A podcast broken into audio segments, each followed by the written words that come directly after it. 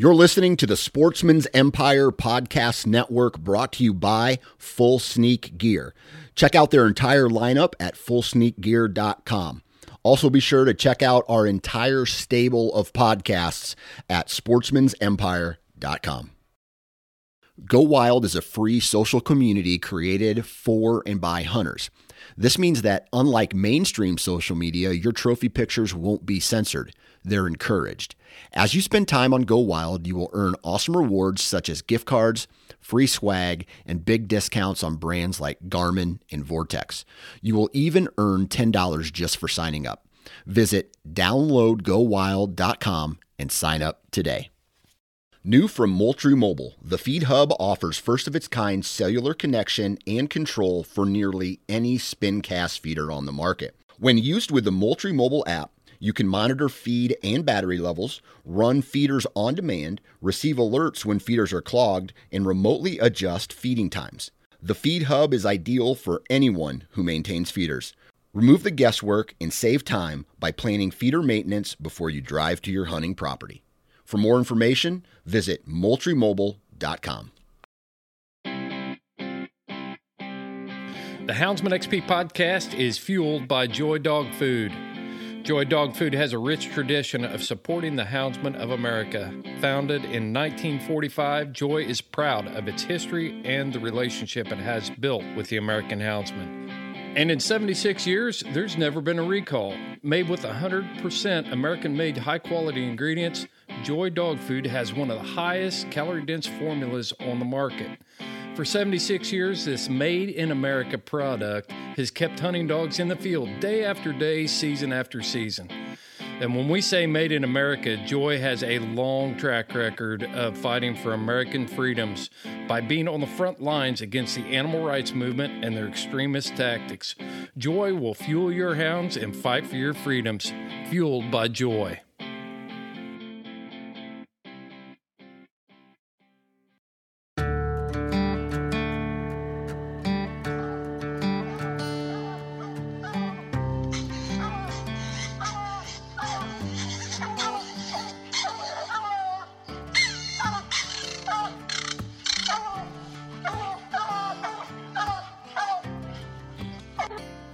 This is the Houndsman XP podcast.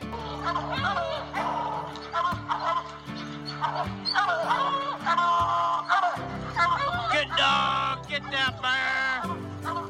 Get that bear in here.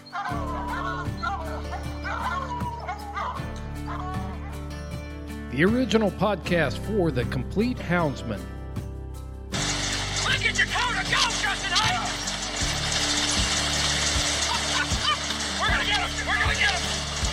The podcast that represents our lifestyle of extreme performance.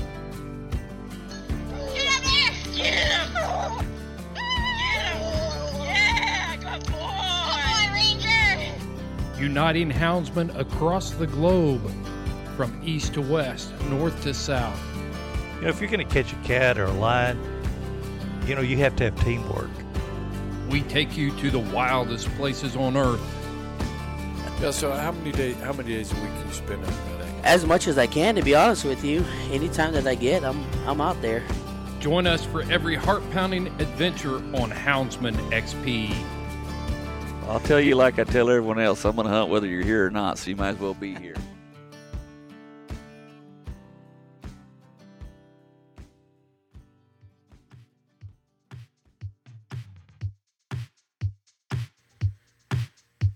Time to get the groove on.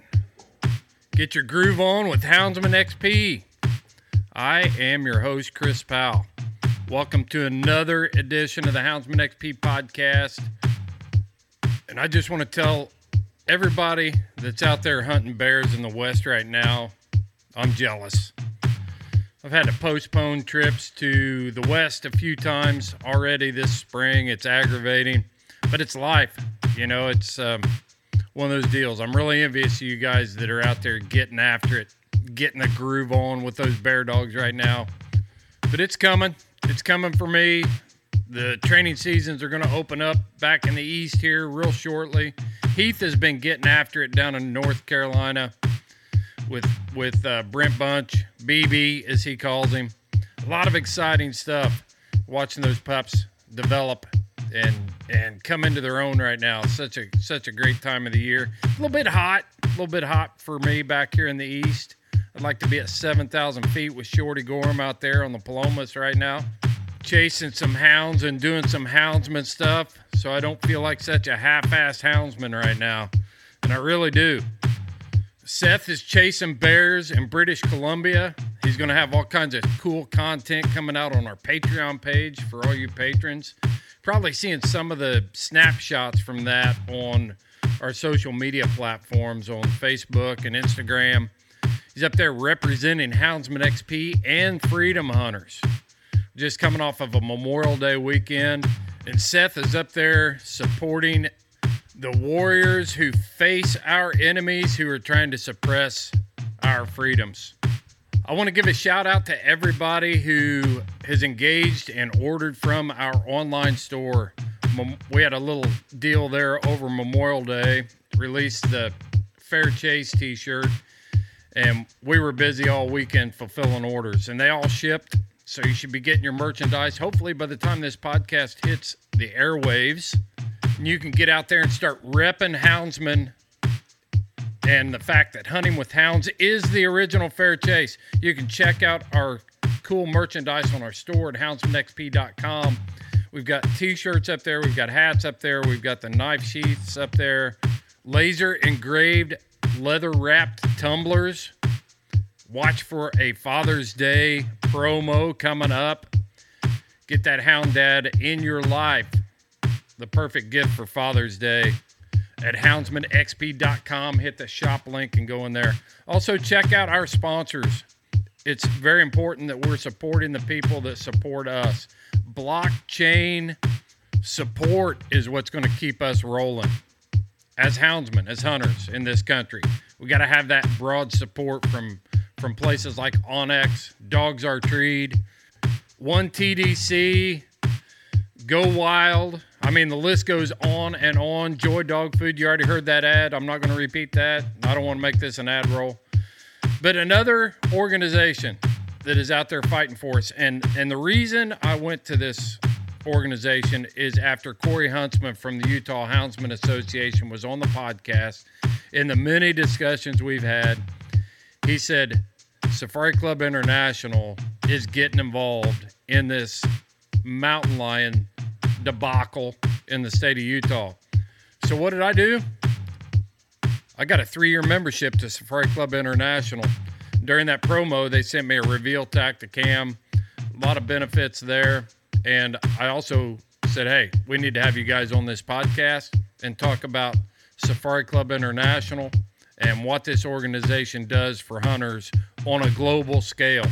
So let's get down to it and talk to Chris Tymeson from SCI, and the guy's got credentials out the wazoo and uh, worked in the wildlife management field for his whole career as an attorney. It's a good conversation, gives you the, an idea of what we're facing out there and the work that's being done to preserve, protect, and promote hunting with hounds.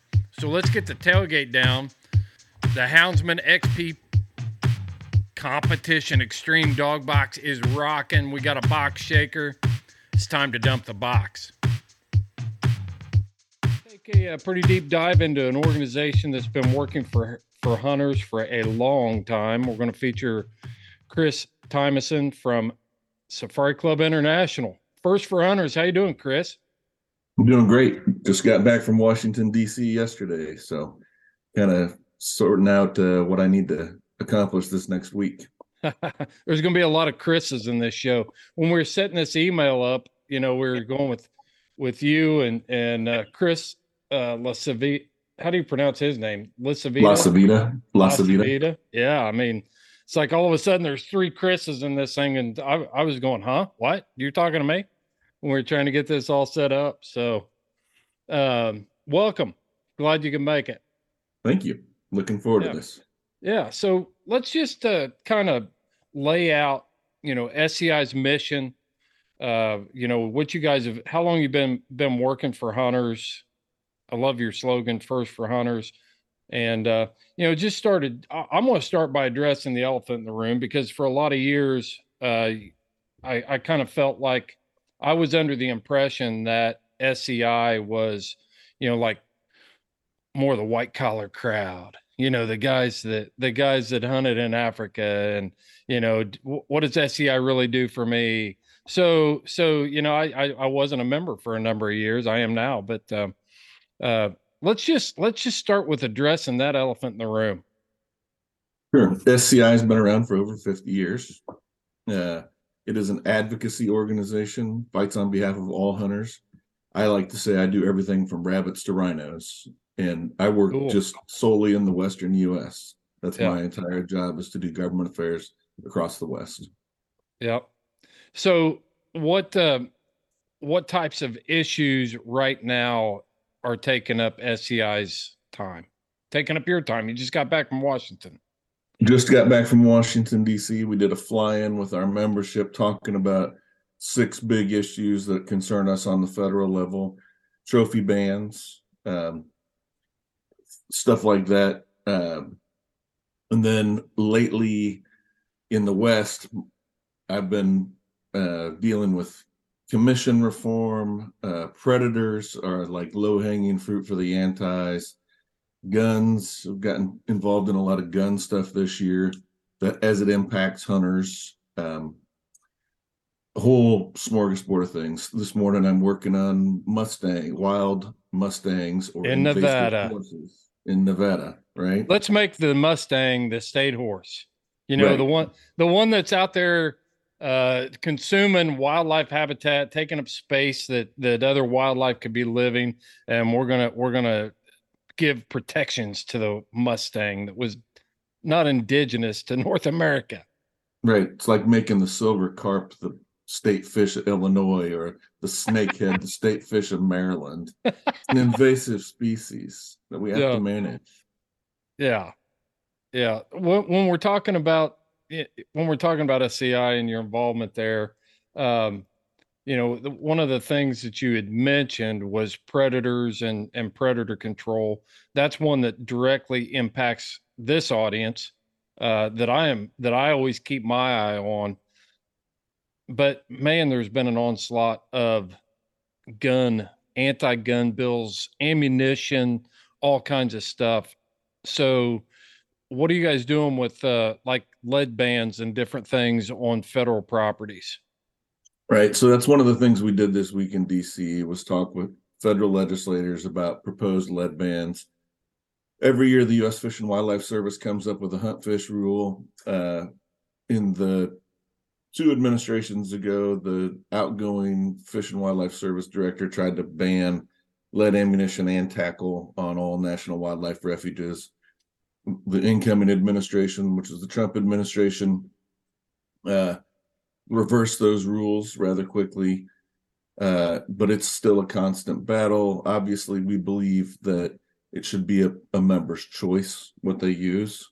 Um, there are cost considerations involved with uh, transitioning from a lead to a non-toxic type of shot.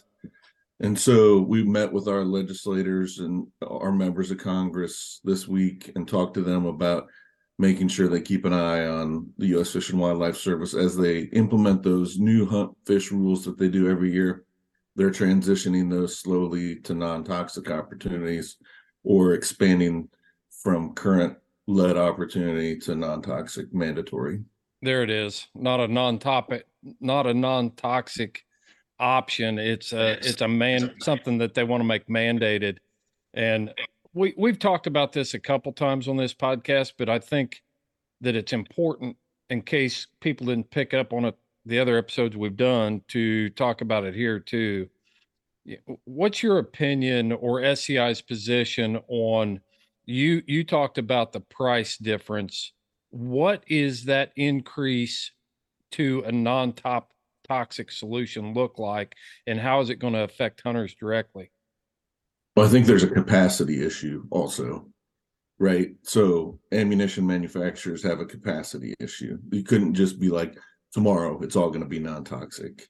Right. But I'm going to have it outdoors when I'm going to have it hunter, And I drew, by way of example, I drew a special hunt on a national wildlife refuge south of Kansas City, which is where I'm based. I base out of mm-hmm. Kansas City, work out of the DC office, and it requires non-toxic shot for turkeys. So I bought some TSS, which as opposed to the I was working in my basement yesterday. I must have a couple hundred turkey loads down there. Right. But uh I have 10 TSS loads that cost me about 60 bucks for five.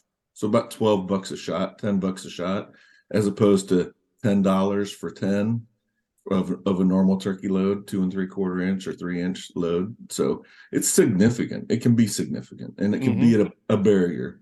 If you look at a a pheasant hunter who's just going to go out in western Kansas, it's an easy transition to get from go from non-hunter to hunter in that it doesn't require a lot of equipment. You get some blaze orange, you've got a shotgun, and you pick up a box of shells, hmm some just some lead loads, and you're going to spend I don't know ten or twelve, maybe a little more, it depends on what you buy. And if you transition that to a non-toxic load, then you're talking 20 or 25. I mean, it can be expensive. Yeah. Yes. And we're looking right now, they're trying to expand in. Where is, just give us an update on that exactly where we're at on that, because I know that it was originally proposed for wildlife refuges. And then uh, I've always known, I, I worked in government for almost 30 years and I've, I've watched the creep, the mission creep, you know, and, and once you get that first foothold in there, then you just start expanding, expanding, expanding. So, um, where are we at? Are we still on refuges, or is there a lot of talk about BLM and forestry property, state wildlife management areas? Are they going to have to get in line on this thing, or what's going on with that? So I haven't seen the, you talk about mission creep. I was, I spent five years in the military. I spent 24 years in government and now I work for SCI. So I, I'm pretty familiar with mission creep. Yeah. Right. Uh, and I was the chief attorney for the Kansas Department of Wildlife and Parks for 22 of that. And uh, in that vein, state wildlife management areas, when it related to uh, doves in Kansas, for example, uh, Kansas went non-toxic on those dove fields during the dove season because of the concentration of and the management, like they're growing sunflowers trying to attract doves. And there's a fair amount of shot that ends up in those fields, Mhm. right? But um, each year we talked about that introduction of a new rule and the what they're what the Fish and Wildlife Service they I think they had 19 refuges last year. I read all the read all read the rule for all those refuges, and in each opportunity they were expanding uh hunting and they were transitioning that new hunt into non-toxic. So it's coming in various places. The one you know i'm an avid fisherman too and i i fish almost every day. I i try to fish every day. I had 256 days last year of fishing because i'm crazy obsessive. But i i made the choice to choose to buy a product that's about 99% lead free that is not always an option for every every piece of tackle that you buy either. And the fish and wildlife service is transitioning fishing opportunities also to non-toxic. So and that's a lot tougher. It's a really i mean as a as an angler that's a tougher sell because the product just isn't there. Yeah, it, it totally baffles my mind, and maybe you can shed some light on this.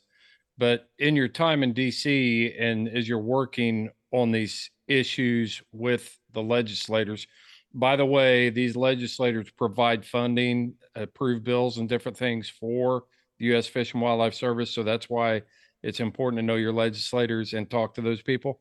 But uh, does it ever come up with all of the green energy options we're pushing for? One, the massive casualties that our wind turbine fields are causing across our country to, to migratory birds, birds of prey. It's all there. Does that ever come up? we didn't focus on that this last week, so I didn't have a conversation on that. you know, there are choices that we make, whether it's it doesn't matter what it is. There are consequences for the choices that we make, one way Mhm. or another, right? And so, as we move towards a greener energy or a requirement for some product to be more green, then you know, do you mine? You have to ultimately mine something else to to replace I was going to bring up product. mine. Yeah. Right. And SCI is not really engaged in that, but I, I mean that's just an example. Okay, so if you if you can't use lead, do you then have to come up with the non-toxic alternative, which also comes from the ground? They all come from the ground. So it, you're choosing just to have a different impact on wildlife potentially if the if the science shows that it's there. Hundred percent. You know, I look at satellite imagery from a copper mine, which seems to be the direction that a lot of manufacturers have already started moving towards. You know, with copper solids and federal release some uh, copper ammunition. But you look at the the environmental impact of a copper mine, and it's pretty daggone significant. You know, there's a lot of there's a lot of displacement there uh, for wildlife when you start talking about copper mines and and I just don't for a simpleton like me I cannot put it in my head that you know lead's more readily available. It's less impactful in the environment as far as the process of mining it. So there's another reason why we're moving towards towards this copper push you know and that's that i think that's a lot of what my audience is sitting back. We've got all these questions of why why would you do this? It doesn't make sense Right, right. I get that. I mean, again, we make choices and those choices have consequences, whether it's how you spend your money or what product you want to use and its impact. I think you have to look towards the science though. And if the science, for example, led on a an individual member of a species, is that going to have a catastrophic impact on that species as a whole? And in the case of condors, California condors, which are pretty rare birds, maybe, right? Uh, but in the case of, you know, pheasants in western Kansas, no, right? right right you know my my 153 grain bullet coming out of whatever firearm i'm shooting and landing obscurely on the landscape out here the chances of a condor coming by and uh, picking that out of the ground is it's it's pretty pretty minimal. Right, you know when you're looking at the vastness of of that area. So it's it's just one of those deals that that just baffles my mind. And probably the first mistake i make chris is trying to find out trying to trying to reason why government makes decisions. If we could figure that out man we we'd be onto something. That's right. I would agree with that. yeah yeah so what else is SCI working on that that we need to know about Right. So every day I wake up, I, I, you know, I used to be a wildlife lawyer. Um, I like to think that I'm a wildlife law nerd, essentially. yeah I get up, fire up my computer, and I start reading statutes and regs and scanning headlines for things that I think will impact our membership. And then once I identify those issues, uh, then I write testimony on behalf of the organization, or I get our I work in lots of coalitions across the West, notify coalitions, and then also um, I do grassroots work. So like if it's if it's super concerning, I think our membership can make a huge difference, which they can. Their voices as individuals and collectively make a huge difference. Um, I'll notify those members through an action alert system that we have. It's called the Hack Hunter Action Advocacy Action Center. And if you take and sign up for that, we would love to have people sign up. You don't have to be a member. You're going to see the value in it, and hopefully, then you'll become a member with us. Mhm. Um, but essentially, then I can tailor that to where you live to send out an alert to you as a member. We have your email and then ask you to contact a decision maker, whether it's a legislator or a governor or you know department officials. hmm yeah we've So- got a lot Go ahead. Sorry. I was, I was- just going to say, so I look at those things every day, and, and Yeah. I keep a list of things that I'm working on. We talked about Senate Bill 90 and the Mustang stuff in Nevada. I was looking at some Louisiana stuff this morning too. I've got some comments potentially on uh, some regs out there at commission level that have to be done by the end of the month.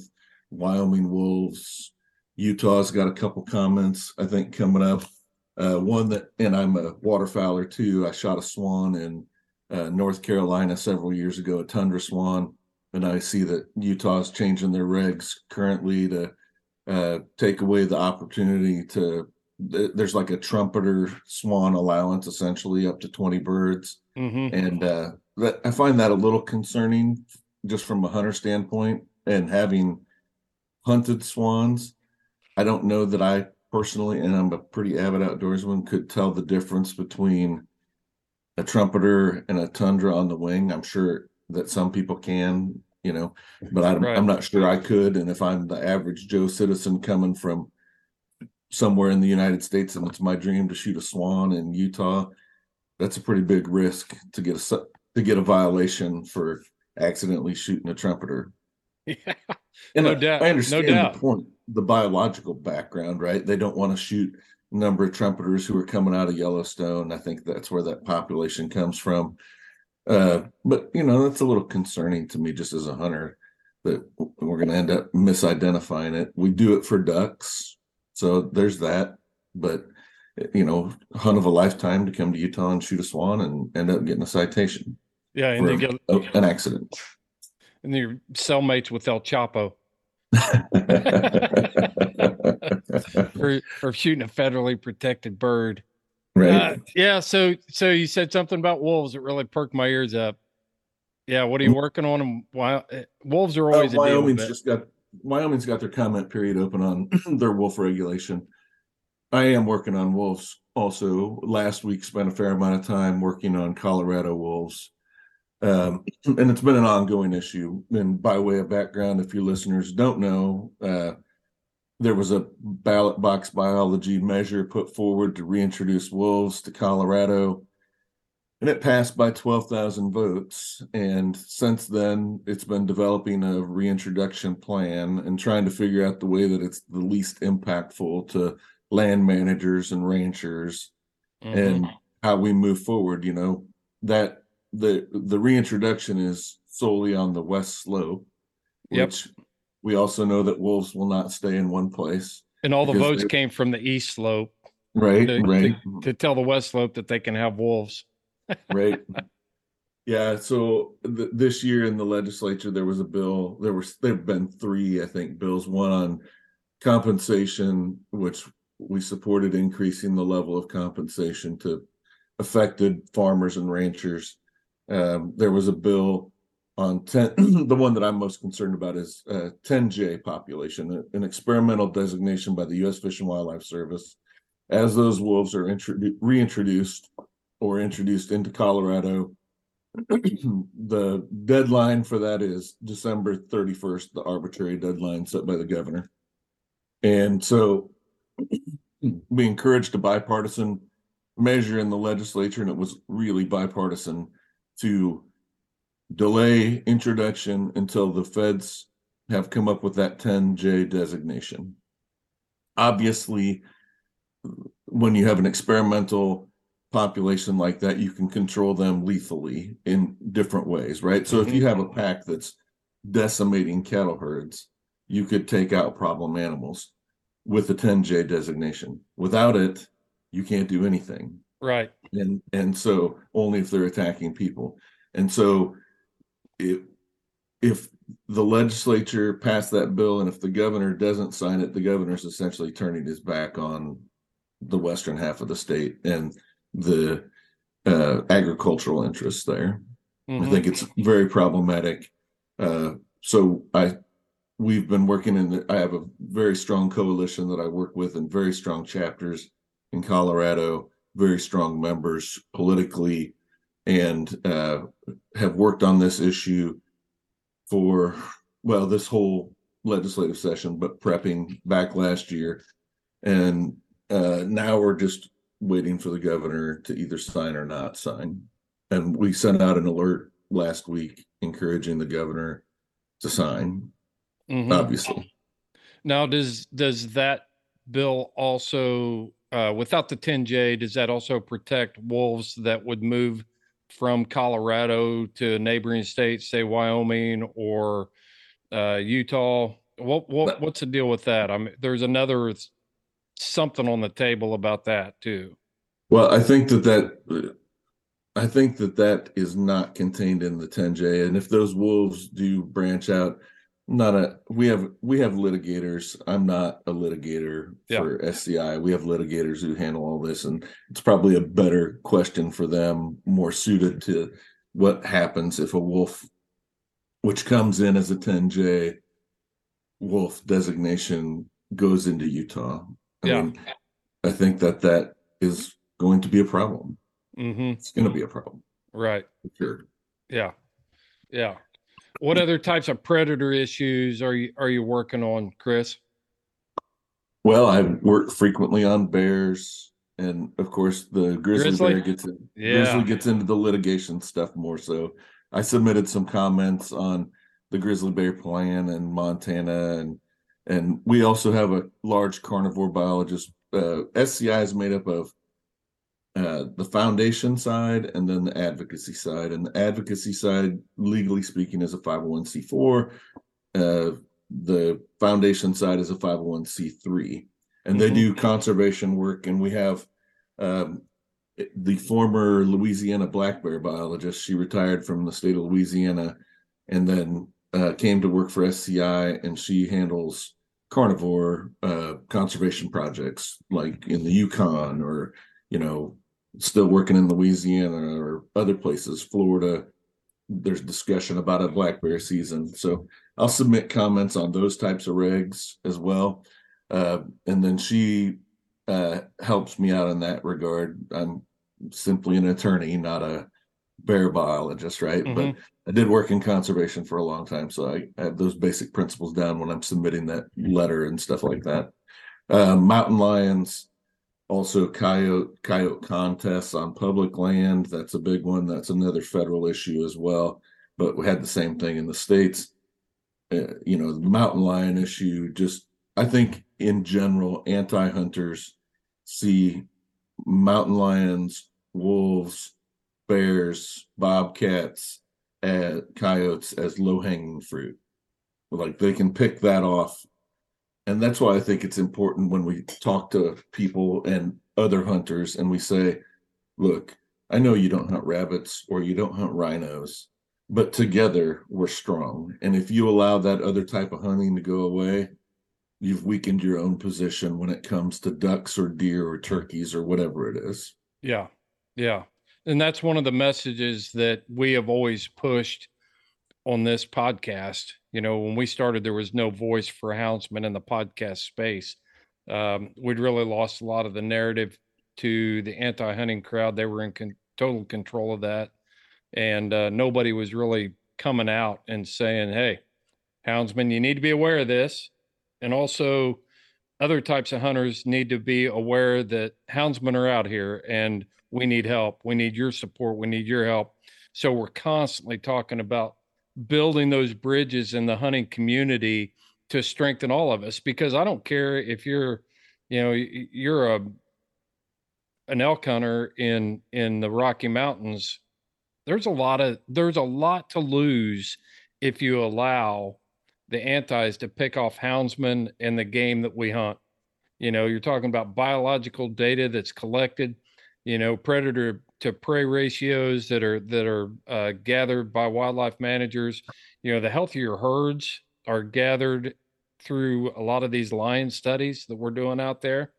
So there's a lot for you to lose if if you sit back and you think, well, I'm not a houndsman and I don't have any desire to to hunt uh, mountain lions. So the antis can have that one. I, that's not going to affect me. Yeah, it is. It's going to affect. Houndsman XP Podcast Network is sponsored by onX.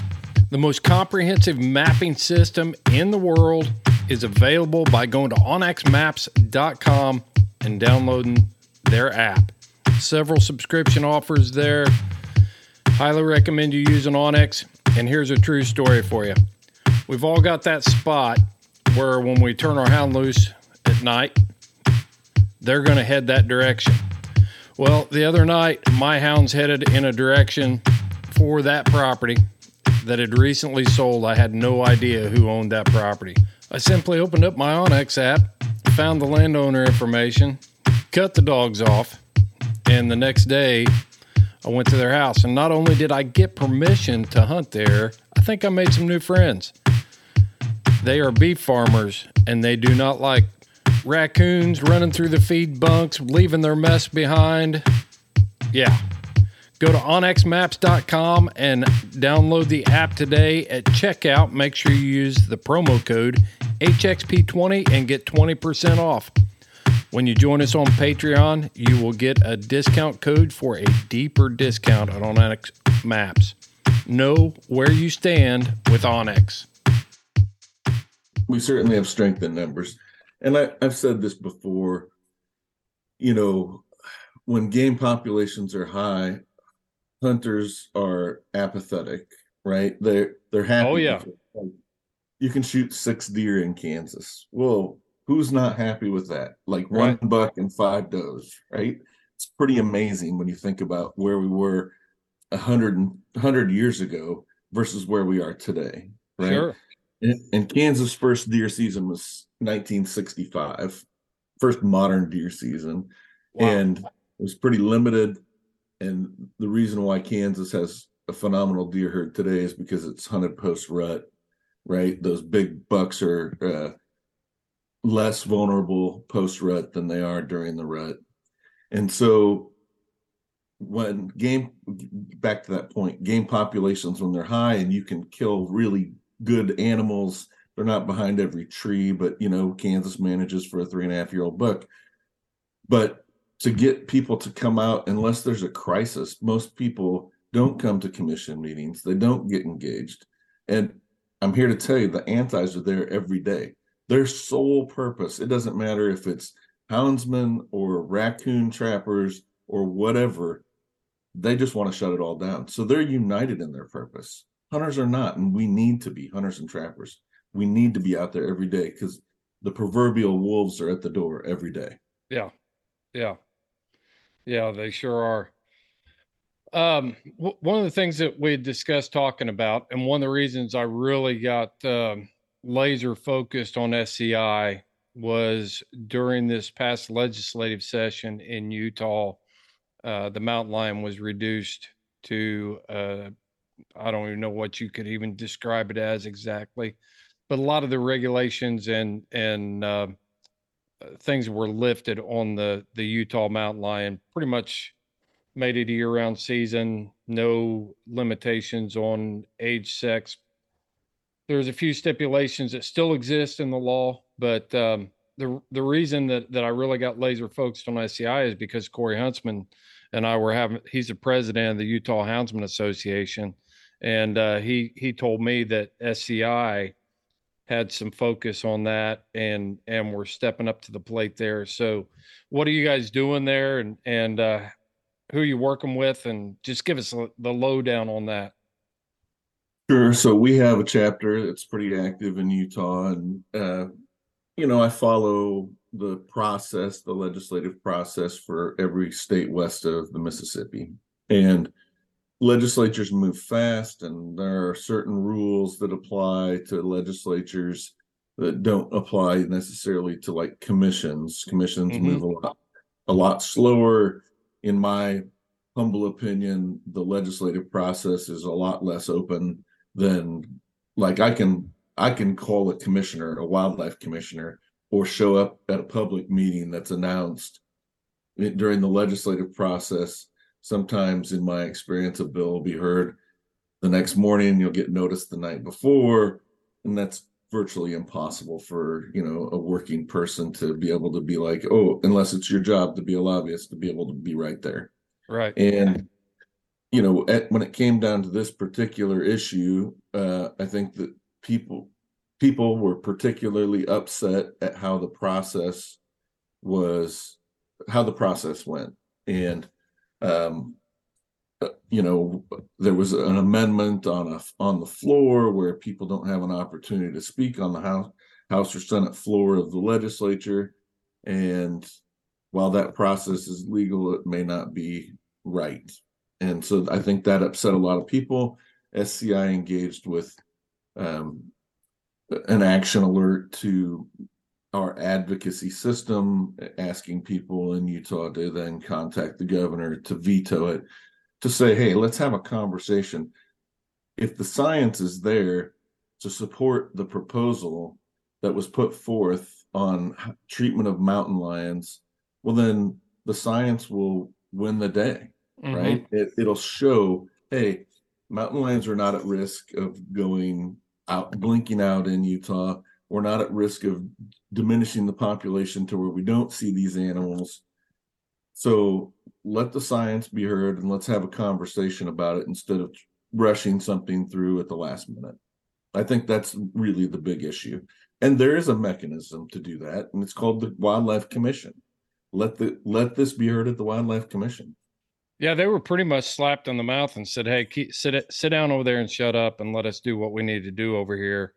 And um, it was snuck in at the at the eleventh hour, tacked onto another bill that that, and it was just it wasn't very extensive. I mean, it was um, uh, just a couple couple sentences there that that pretty much stripped all of the teeth away, um took all the teeth away from the the wildlife professionals and started legislating biology, wildlife management, and biology.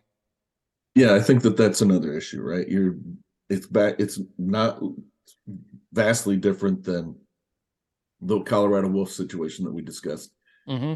ballot box biology or you're you're letting one or two people really drive this process because the other people on the on the floor don't know what's going on they just agree they have to at some level you do have to trust your your other legislators that they're Sure. going to do do it right so you're trusting that this amendment that comes on is the right thing and again i think that process exists or it existed. They could have used that process to avail themselves of it of a discussion. And i think people are upset that it's a discussion item that didn't occur.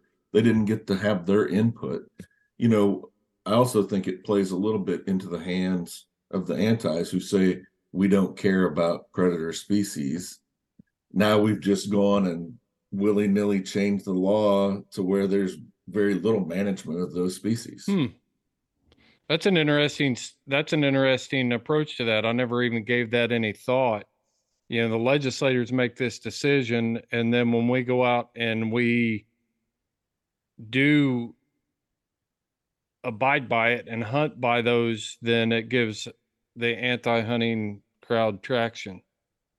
I've got the same issue going on in Texas, really. There was a petition last year at the commission level, and it's the whole idea was there is no management in that state of, Right. of that species. And the arguments are similar to what I just said. No management, so they wanted to impose some arbitrary limits on uh, the take of mountain lions in Texas. And of course, we argued until we have some biology, let's just not upend the system and change it. Let's Mhm. let's have a discussion about it and see where it goes. you know that whole deal down in Texas, they d- opted for a five-year study plan, a study commission. And when I read through the uh, the participators who were invited, the the the groups that were invited, you know, they mentioned stakeholders, and in those stakeholders, they're allowing animal welfare groups to sit in this on this panel. Agreed. know, And why in the world are we calling animal welfare groups stakeholders in this? They have no stake. They just collect money from the ignorance of people who know nothing about wildlife management and say, we're trying to save this beautiful species out there on the Texas landscape. Send us money. That's their that's their stake in it. right. Uh, right. I had I watched that form. We tried to get on that stakeholder group. SCI did. Uh, I'm actually going down there uh, at the beginning of next month to meet with the director who just came on this year, and um, I'm going to meet with him and the assistant director and the wildlife division director bring in our folks from Texas Trophy Hunters. Uh, for listeners who don't know, Texas Trophy Hunters is part of SCI also, and um, I'm also bringing in that bear biologist that we have, the carnivore biologist Maria Mm-hmm. Davidson. She's coming in, so we're going to have a little meeting, see what we can do to help out. Uh, I know there are some folks who would like to have some studies funded and help with some of those studies, and that's going to be our offer. Yeah. So SCI is out there doing great things on behalf of hunters. It, that you know, I just gave you a small smattering of just the mountain lion issue, right? We Right. talked about Utah. We've talked about Texas. I did some comments on uh, last year. The antis made a concerted effort as they as Arizona moved forward as the game and fish, which I don't think the game and fish would have changed their policy on uh, mountain lions and their take based on those comments. But Right.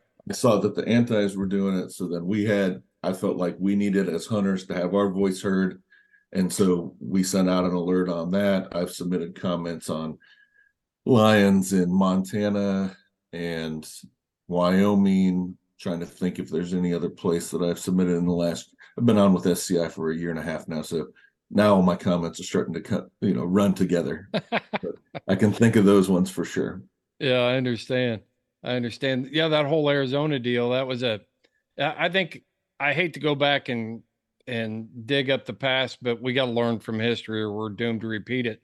And you know, that was again, that whole thing was a deal where the anti-hunters through the public comment section uh, process suggested that bears, mountain lions, and bobcats should not be hunted with hounds. All of a sudden, boom. And so that was, and by my own admission, I didn't even think to call SCI, but I worked with Rocky Mountain Elk, Wild Sheep Foundation, uh, a couple other groups that that and and a lot of a lot of these groups it was so new that, and it was because I was laser focused on that that that we brought it to their attention. Sportsmen's Alliance uh, got involved in that, and um yeah, it uh, it died a miserable death. But this brings me to my next thing that I want to to talk about. We can talk about the past all we want, but I think the best thing to do is be uh, forewarned about what's coming. Do you have any information for my audience? Right now is the time for people to start preparing for what's coming up and what's what's coming down the pipe. So, do you have anything that's that's um, red hot or even smoldering on the on the edge of the campfire there? That's like, man, that thing could could spark off another fire.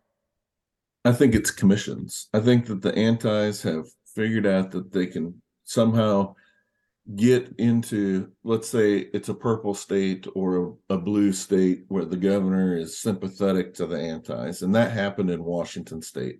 That is a huge prime example. Spring bear in Washington state. That's like one of the first things that I worked on. And hunters lost the spring bear hunt. Were you going to call? Were you going to call that a shit show? I'll call it a shit show if you don't want to. I did not, but the wheels have come off. The wheels have come off in Washington. So uh, they, you know, there was a cancellation of the spring bear season. We submitted comments all over the board. Lots of organizations got involved. But the bottom line is the commission is stacked with anti-hunters. And it's not it's not the agency. I think the agency clearly is making sound biological recommendations. You know, they some of the commissioners talked about the science and I was like, what science? Because I I tend to trust the agency science just in Yeah. general. I don't think that the biologists who who devoted their entire life to managing species are are deliberately misleading us. I don't believe that in one you know one iota. But uh, the anti one of the anti hunting commissioners talked about her science essentially, not not the real science, and it pained me because the biologist for the state had 80 years worth of data. That's that's real data science, Yes, right? Mhm. 80 years showing that we we can sustain this harvest and it was just ignored and so one of the other commissioners made a comment essentially i'm paraphrasing but like we talked about the blue mountain elk herd that was another issue there going on same time and the commissioner made the comment of why I don't see why we should kill more mountain lions just so hunters can have more elk to kill. That was her take on that. Hmm. Essentially saying, let's let this, and the department was saying the herd, the Blue Mountain elk herd, the calf production is low. You know, it's in danger of going below the minimum threshold of what we think is a healthy herd. And her response to that was, I, I basically, I don't care. Right. Yeah. This, just paraphrasing. And so that's, I think, a danger that's out there. It's, I, I you know, right now there's a bill in, in Oregon that's a hot issue. Uh, they had their commission was tied to congressional districts, and this is a very nuanced issue, but uh, tied to congressional districts. They got a new congressional district, which means they have to change the makeup of their commission. And there's a coalition that's working out there, and the Oregon Hunters Association, Amy Patrick, she's awesome, leading the charge, and uh, essentially trying to change the commission to be based on like a watershed model, like hey, or a geographic model of uh, like this area of the state is this eco region, and it should have a commissioner representing that. It makes a lot more sense than having a congressional district, which means the majority of those people would be centered around the Portland, Oregon area, Right. right? Yeah. Not geographically distributed amongst the people who actually live with wildlife and who they could represent. And so there was an attempt, we we as a coalition got that bill introduced and supported. And then like two weeks ago, there was an attempt to change all commissions. They couldn't change our bill, but it was an attempt to change all commissions across the board to a congressional model with three at large. And so it would again, and it was promoted by the antis. Mhm. Well, then Amy out there working super hard on the ground got a an exemption for uh, the Wildlife Commission in that bill, so that takes that away. So now we're back on the original bill, and we got another couple weeks or a month to go. So so that's a fight that's out there. just so I know I understand what exactly what you're saying here. Say the commission is made up of 12 individuals. If it's based on a on a congressional district model, then nine or 10 of those could come from these these Portland, Oregon type areas and then you've got one or two or you know even a minority out here in the rural area that lives with wildlife. Is that how that goes? That's- yes, that's exactly Okay. correct. Wow. Right. I just don't get it, man. I I don't do not get and it makes me question it makes me question the validity of the North American model of you know the first tenet wildlife as a public trust. Um when when we want wildlife to be enjoyed by everybody as hunters. We we're paying that bill and we don't care. But I'm not coming to your homeowner association meetings and telling you what kind of flowers you can plant in your flower bed. And because my kid's got allergies and he's allergic to roses. So, because it doesn't affect me, I don't care. I don't live in your homeowners association. Same thing goes in this instance right here. You're not dealing if you're if you're living in the suburbs of Portland, you may enjoy coming out and and seeing the elk and stuff and the wildlife, but you're not living with them. We live close to the land. We're out there interacting daily with them, uh, and it affects our our daily lives. It's simply a, a recreation opportunity for most of these people that want to have a say in in wildlife management. Yeah, I think, you know, I live in suburban Kansas City. I live on the edge of suburbia. But and I I don't have this problem with my neighbors. They all know who I am and they're we're all comfortable with each other. But I saw it when I worked for the department and it's I love wildlife except when it's a coyote living underneath my porch or foxes. I had Yes, when yes. I lived in my last house, I had a bunch of foxes, cute little pup kits running around in my backyard, but they burrowed underneath my slab patio. And, you know, the, the reality is these people don't want wildlife when it Right. impacts them, but they are happy to tell you how to live your life. you know i've got i've got a lot of friends and unfortunately, even places like the Flathead Valley in Montana are becoming suburban neighborhoods to Kalispell. Um, but I've never really asked any any of my friends this question. You know, what is it like to try to be a hunter in a suburban setting where people really don't have the same same respect, the same vision, the same outlook as as what we do as hunters. All right. Well, I'll give you my spiel. Like during COVID, I took eight new neighbors fishing. Had never bought a fish. They had never bought a fishing license, never gone fishing, and took them out. And then one of my neighbors from Puerto Rico, I, he had never hunted before, and he wants to go hunting now. I mean, that's. I think you have to reach out and I it, for me it started with feeding people. I started feeding people fish, right? When you when you catch enough fish, you can feed a whole neighborhood essentially at a fish fry, right? Yeah. Um, but that's a good introduction to offer them some something like or some my my one neighbor I brought him back actually he was he had gone away from hunting for a long long time and uh when I took him, he asked, I took him some fish and he's like, I started talking about hunting. And he's like, I haven't shot a duck in a long time. And I'm like, you know what? You like to eat duck? I'll let you have some duck. Right. So right. back into the fold he comes. And, and I think that that's all right. I, I in my neighborhood, you know, I clean my fish on the tailgate of my truck, which awesome. May, right. And I, my daughter shot her first deer last year at age 10 and I, I cleaned it on the tailgate of my truck as well. So yeah, I'm not afraid of that. Uh, let's have a discussion.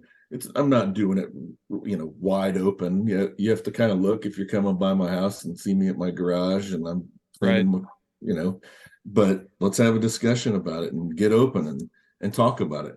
And we have a neighborhood pool, association pool, you know, I mean that type mm-hmm. of stuff. And so a lot of conversations occur up there, and people don't understand that hunters pay for wildlife. They pay for wildlife for all not just game species, but non-game species. A lot of people don't understand that in the public. Exactly. Like, my hunters' dollars pay for endangered species to be managed, and that's a shocker for people, right? They're like, hunters pay for that? Really? Like, yes, hunters pay for that, and you know, it's a it, it turns some heads for sure.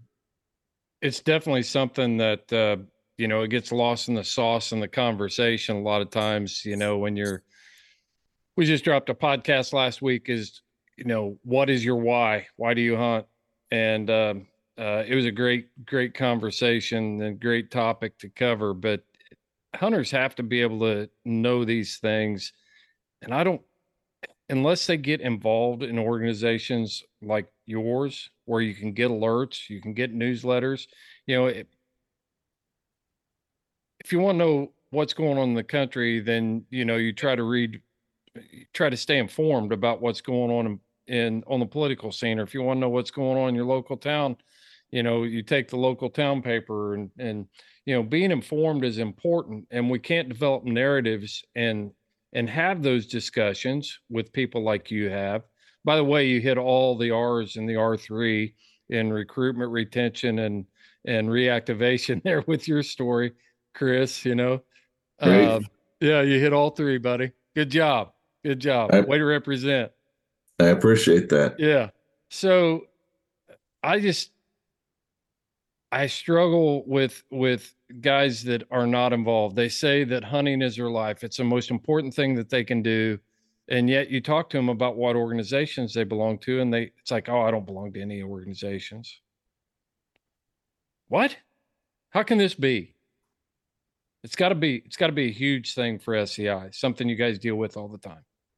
Yeah, I think uh, I, I was in uh, DC, you know, this week, and there was there were some folks in who were not members of SCI but had come in as part of a group, and they were walking around, and we were helping out too with them.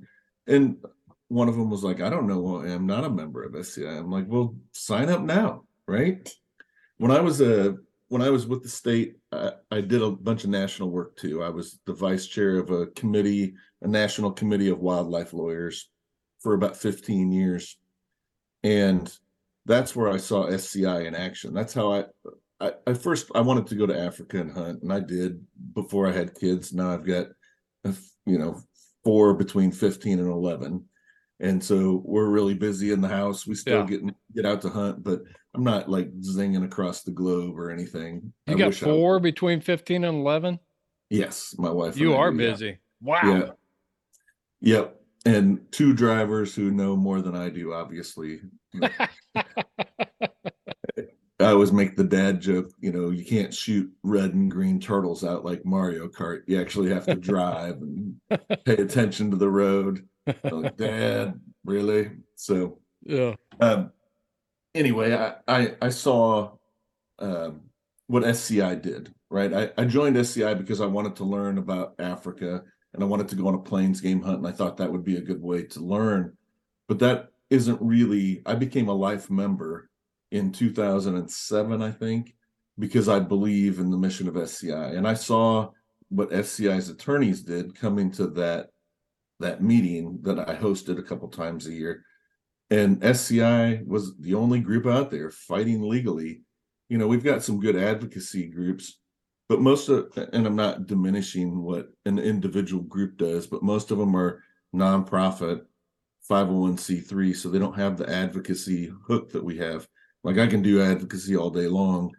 They're limited by federal law as a percentage of it. So, you know, if I can say one thing, if you want to, what the NRA is to guns, SCI is to hunters. Join SCI. Yeah. Yeah, for sure. It's um it's going to take and I know you said you were you're not on the litigation side, but I always ask all of my guests that come on from uh, organizations similar to yours, uh, when are we going to start suing for wrongful death suits for these grizzly attacks? You don't have to answer that. If you Yeah, I, don't- I don't have a good answer for that. you know, but that's that's what you're saying. You know, we're taking SCI takes the fight back to, you know, you're not just sitting there taking dollars and saying, "Hey, come and join us, and you'll get a nice newsletter, and we put out this really cool magazine, and you can come to our hang out with us at the convention. You guys are out there on the ground working, and and also, you know, bringing litigation back towards the issues as well." Right. We're bringing litigation and we're bringing advocacy to the fight every day. Yep. I was joking with my boss on Friday night and we were at this reception dinner and it, he's like, What are you doing? I'm on my phone underneath the table. And I was like, I'm trying to get something done for Colorado. And he's like, It's seven o'clock at night. And I said, Yeah, SCI never quits working for you, boss. Pay attention to that. Nice Oh. little um, joke. Yeah. Yeah, no doubt. Well, what I, I was trying to find the mission statement, and here it is. The purpose and objectives are to advocate, preserve, and protect the rights of all hunters. That's the first one. To promote promote safe, legal, and ethical hunting and related activities. To monitor, support, educate, and take uh, positions on social, national, and international legislative, executive, judicial, organizational endeavors that foster and support these purposes and objectives within the limits imposed by law and regulation. To inform and educate the public concerning hunting and related activities, and to conduct any other activities set forth in SCI's Articles of Incorporation. That's pretty comprehensive right there. And one of the things that I see a lot of is SCI is a is a recognized organization that the public is familiar with and provides a lot of education even to the the non-hunting public not the anti-hunting public the people like you know so many members of my family that that are just non-hunters they don't hunt Right. so Education is obviously the key, and whether it's a member of the public or a member of Congress, we also have a a PAC, right? Largest hunter-led PAC in the United States, and a super PAC. You have to be a member to give to the PAC. Uh, so I'm encouraging people to join. We help support those members in Congress, and I think the percentage was 94%. I saw it this weekend. 94% of the candidates that the SCI PAC supported uh, were elected or reelected. and last the last election cycle it was like 96%. That's a pretty good return on your investment as a hunter if you donate to that. So I'd encourage everybody become a member, donate to SCI PAC, also become a member of TTHA, Texas Trophy Hunters Association. They're starting to get more active uh, on the political side. Yep. Yep. Well, I think we should uh, wrap it up with um, telling folks how to join Safari Club International. Right. Go to our website, safariclub.org. We've got one year membership, we've got a three year membership, we've got a lifetime membership. Uh, do one of those three options. They're usually running some specials around like Mother's Day, uh, Father's Day. So take a look at those. I think that I saw that they did a three year with a Tactacam or uh, you know a, a, a, some sort of a, a, trail camera that they'll send to you.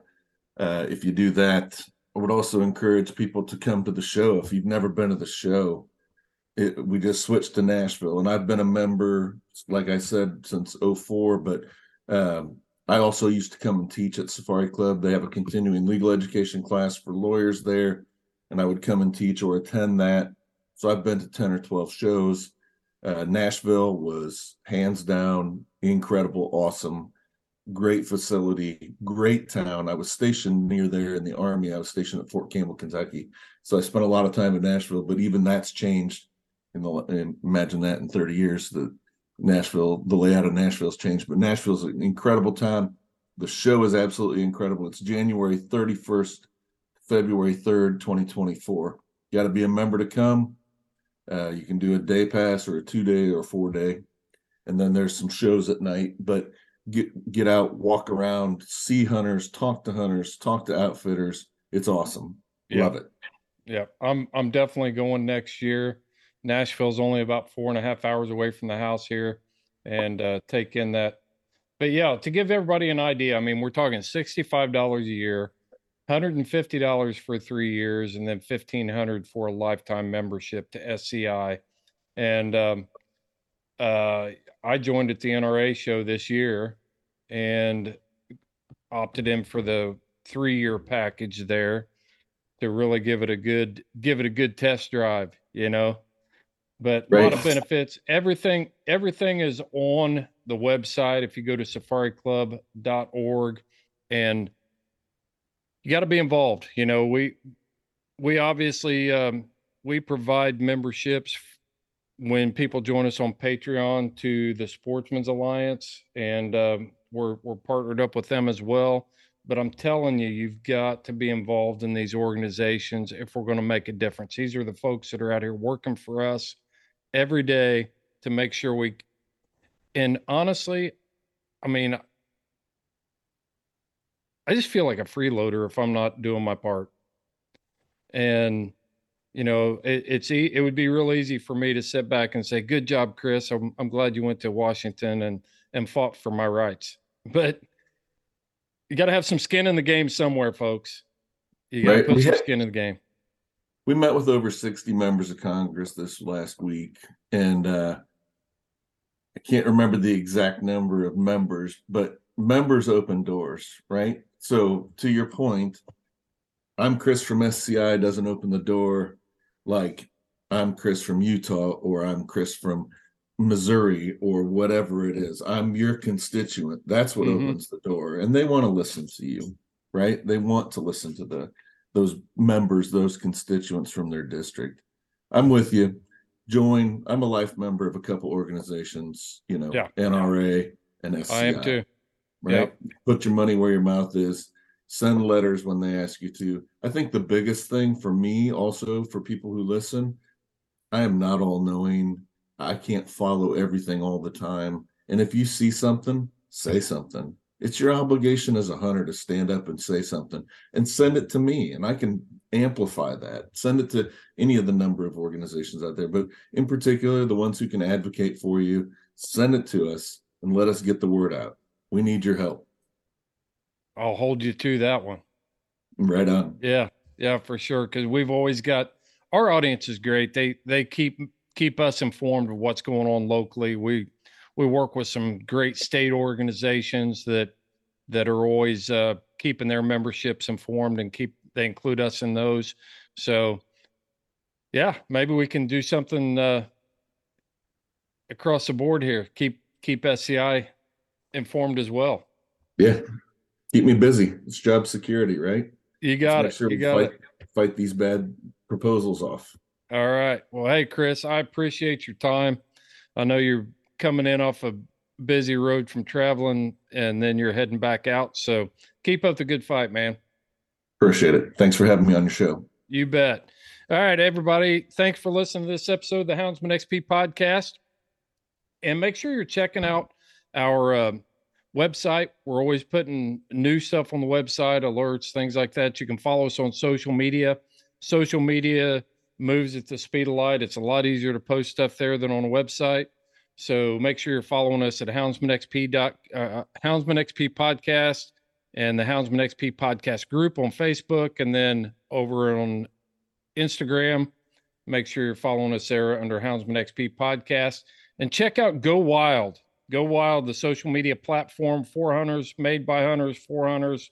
It's a great platform where they don't censor your material, so you can check us out there as well. Until next time, hunt them hard and treat them like heroes. I'm going to steal that one from Seth and and Chad. I love that saying. But thanks for listening to the Houndsman XP podcast. This is Fair Chase.